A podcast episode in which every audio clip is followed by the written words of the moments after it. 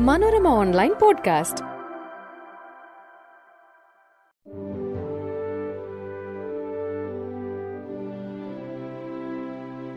നമസ്കാരം.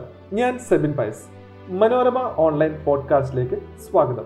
മനോരമ ഹൊറൈസണും മനോരമ തൊഴിൽ വീതിയും ചേർന്ന് അവതരിപ്പിക്കുന്ന കേട്ടുകൊണ്ട് പഠിക്കാം എന്ന ഈ പോഡ്കാസ്റ്റ് സെഷനിൽ നമ്മൾ ഇന്ന് പരിചയപ്പെടുന്നത് ഇന്ത്യൻ കരസേനയുടെ വിവര വിശേഷങ്ങളാണ്. ഇന്ത്യൻ പ്രതിരോധത്തിന്റെ നെടും തൂണുകളിൽ ഒന്നാണ് ഇന്ത്യൻ കരസേന. കരസേനയിൽ റിസർവ് വിഭാഗങ്ങളിലടക്കം ഇരുപത് ലക്ഷത്തിലധികം അംഗങ്ങളുണ്ട്. ഇന്ത്യൻ കരസേന ഒറ്റനോട്ടത്തിൽ ആർമി കമാൻഡുകളുടെ എണ്ണം ഏഴ്. ട്രെയിനിങ് കമാൻഡ് ഒന്ന്. കണ്ടോൺമെന്റുകളുടെ എണ്ണം അറുപത്തി ഒന്ന് റെജിമെന്റുകളുടെ എണ്ണം ഇരുപത്തി ഏഴ് ആസ്ഥാനം ന്യൂഡൽഹി. അപ്തവാക്യം സേവ പരമോ ധർമ്മ. കരസേനാ ദിനം ജനുവരി പതിനഞ്ച്.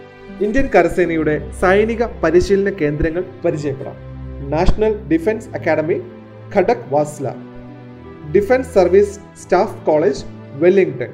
National Defence College New Delhi College of Defence Management Sainikpuri Indian Military Academy Dehradun. Army War College Mhow. High Altitude Warfare School Gulmarg. School of Artillery Deolali. Combat Army Aviation School Nashik. Rashtriya Indian Military College Dehradun. Indian കരസേനയുടെ മേധാവിയാണ് chief of army staff.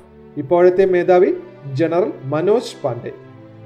ഉയർന്ന rank general. Indian ആർമിയുടെ പിതാവ് major general Stringer Lawrence. കരസേനയും നാവികസേനയും വ്യോമസേനയും അടങ്ങുന്ന Indian സായുധ സേനയുടെ സർവ സൈന്യാധിപൻ രാഷ്ട്രപതിയാണ്. ഇന്ത്യൻ ഭരണഘടനയുടെ ആർട്ടിക്കിൾ അൻപത്തി മൂന്ന് പ്രകാരമാണ് പ്രതിരോധ സേനകളുടെ പരമാധികാരം രാഷ്ട്രപതിയിൽ നിക്ഷിപ്തമായിരിക്കുന്നത്. ആയിരത്തി എഴുന്നൂറ്റി നാൽപ്പത്തി എട്ടിലാണ് ബ്രിട്ടീഷ് ഇന്ത്യൻ ആർമിയിൽ കമാൻഡർ ഇൻ ചീഫ് പദവി സൃഷ്ടിക്കപ്പെട്ടത്. ആയിരത്തി തൊള്ളായിരത്തി അൻപത്തി അഞ്ചിൽ ഇന്ത്യൻ കരസേനയിൽ കമാൻഡർ ഇൻ ചീഫ് പദവി അവസാനിപ്പിച്ച് ചീഫ് ഓഫ് ആർമി സ്റ്റാഫ് പദവി നിലവിൽ വന്നു.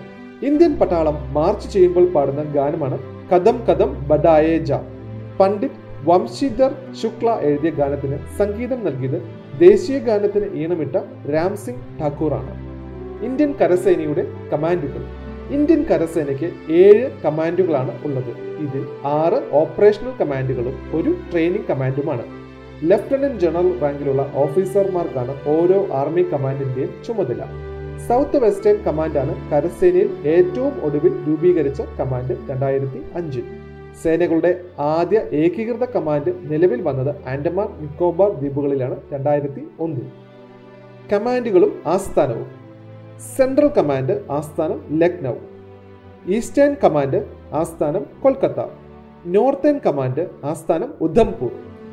വെസ്റ്റേൺ കമാൻഡ് ആസ്ഥാനം ചണ്ടിമന്ത് സദേൺ കമാൻഡ് ആസ്ഥാനം പൂന. സൗത്ത് വെസ്റ്റേൺ കമാൻഡ് ആസ്ഥാനം ജയ്പൂർ.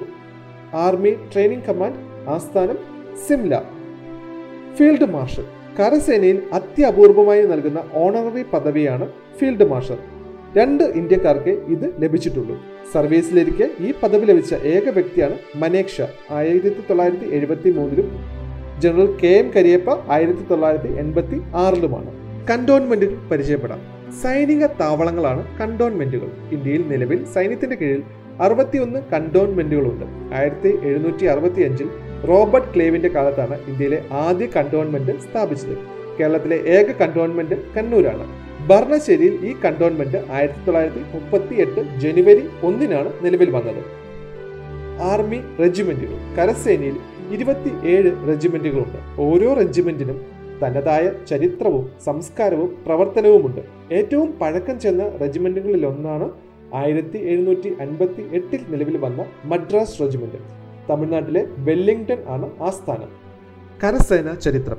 ഇന്ത്യൻ മണ്ണിൽ ഒരു റെഗുലർ ബറ്റാലിയൻ നിലവിൽ വരുന്നത് ആയിരത്തി എഴുന്നൂറ്റി നാൽപ്പത്തി ഒന്നിൽ ബോംബെ കാസിലിന്റെ ഗാരിസൺ ചുമതലയുമായി ബന്ധപ്പെട്ട ഒരു യൂണിറ്റ് രൂപീകരിക്കുന്നതിലൂടെയാണ്. ആയിരത്തി എഴുന്നൂറ്റി നാൽപ്പത്തി എട്ടിൽ ഈസ്റ്റ് ഇന്ത്യ കമ്പനിയുടെ ഫീൽഡ് ഫോഴ്സിന്റെ കമാൻഡർ ഇൻ ചീഫായി മേജർ സ്ട്രിംഗർ ലോറൻസ് നിയമിതനായി. ആയിരത്തി എഴുന്നൂറ്റി അൻപത്തി ഏഴിൽ ഇന്ത്യൻ ട്രൂപ്പുകളെ സാധാരണ സംഘടിത ബറ്റാലിയനുകളായി പുനഃസംഘടിപ്പിക്കാനുള്ള ചുമതല മേജർ ലോറൻസ് സ്വർഗജാതനായ ജനറൽ എന്നറിയപ്പെടുന്ന റോബർട്ട് ക്ലേവിനെ ഏൽപ്പിച്ചു. പിന്നാലെ ഇന്ത്യയിലെ ആദ്യ ഇൻഫൻട്രി ബറ്റാലിയനുകൾ രൂപീകരിക്കപ്പെട്ടു. ഒരു ബ്രിട്ടീഷ് ക്യാപ്റ്റൻ രണ്ട് ലെഫ്റ്റനന്റുകൾ നിരവധി ബ്രിട്ടീഷ് സർജന്റുകൾ നാൽപ്പത്തിരണ്ട് നോൺ ഇന്ത്യൻ കമ്മീഷൻഡ് ഓഫീസർ എണ്ണൂറ്റി ഇരുപത് ഇന്ത്യൻ റാങ്കുകൾ എന്നിവയാണ് ഓരോ ബറ്റാലിയനും ഉണ്ടായിരുന്നത്. ആയിരത്തി എഴുന്നൂറ്റി തൊണ്ണൂറിൽ ബ്രിട്ടീഷ് ഇന്ത്യൻ സൈന്യത്തിന്റെ അംഗബലം എൺപതിനായിരമായിരുന്നു. ആയിരത്തി എണ്ണൂറ്റി അൻപത്തി ഏഴിൽ ബംഗാൾ ബോംബെ മദ്രാസ് എന്നീ മൂന്ന് പ്രസിഡൻസി ആർമികളിൽ രണ്ട് ലക്ഷത്തി മുപ്പത്തി മൂവായിരം ഇന്ത്യക്കാരും മുപ്പത്തി ആറായിരം ബ്രിട്ടീഷുകാരും സൈനികരായി ഉണ്ടായിരുന്നു. ബ്രിട്ടീഷ് ഓഫീസർമാർക്കായിരുന്നു നേതൃത്വം.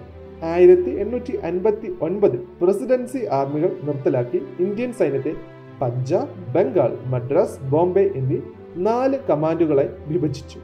രണ്ടാം ലോകമഹായുദ്ധത്തിന്റെ തുടക്കത്തിൽ ഇന്ത്യൻ സൈന്യത്തിൽ ഒരു ലക്ഷത്തി തൊണ്ണൂറ്റി നാലായിരത്തി മുന്നൂറ്റി എഴുപത്തി മൂന്ന് സൈനികരുണ്ടായിരുന്നു. ഇന്ത്യ വിഭജനത്തോടെ ബ്രിട്ടീഷ് ഇന്ത്യൻ സൈന്യത്തിന്റെ ഒരു ഭാഗം പാകിസ്ഥാന്റേതായി മാറി. കരസേനയിലെ വനിതാ രത്നങ്ങളെ പരിചയപ്പെടാം.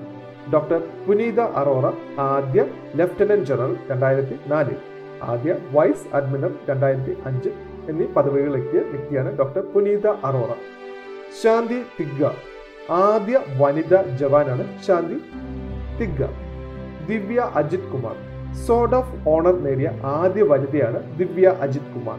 ടാനിയ ഷെർഗിൽ ആർമി ദിനത്തിൽ പുരുഷ സംഘത്തെ നയിച്ച ആദ്യ വനിതയാണ് ടാനിയ ഷെർഗിൽ. ക്യാപ്റ്റൻ ശിവ ചൗഹാൻ. സിയാച്ചിനിൽ നിയോഗിക്കപ്പെട്ട ആദ്യത്തെ വനിതയാണ് captain Shiva Chauhan. J Manjula.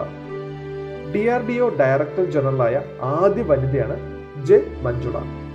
Indian കരസേനയുടെ വിവരവിശേഷങ്ങളിലൂടെയാണ് നമ്മൾ കടന്നുപോയത്. പുതിയ വിശേഷങ്ങളും പുതിയ വിവരങ്ങളുമായി അടുത്ത പോഡ്കാസ്റ്റിൽ നന്ദി.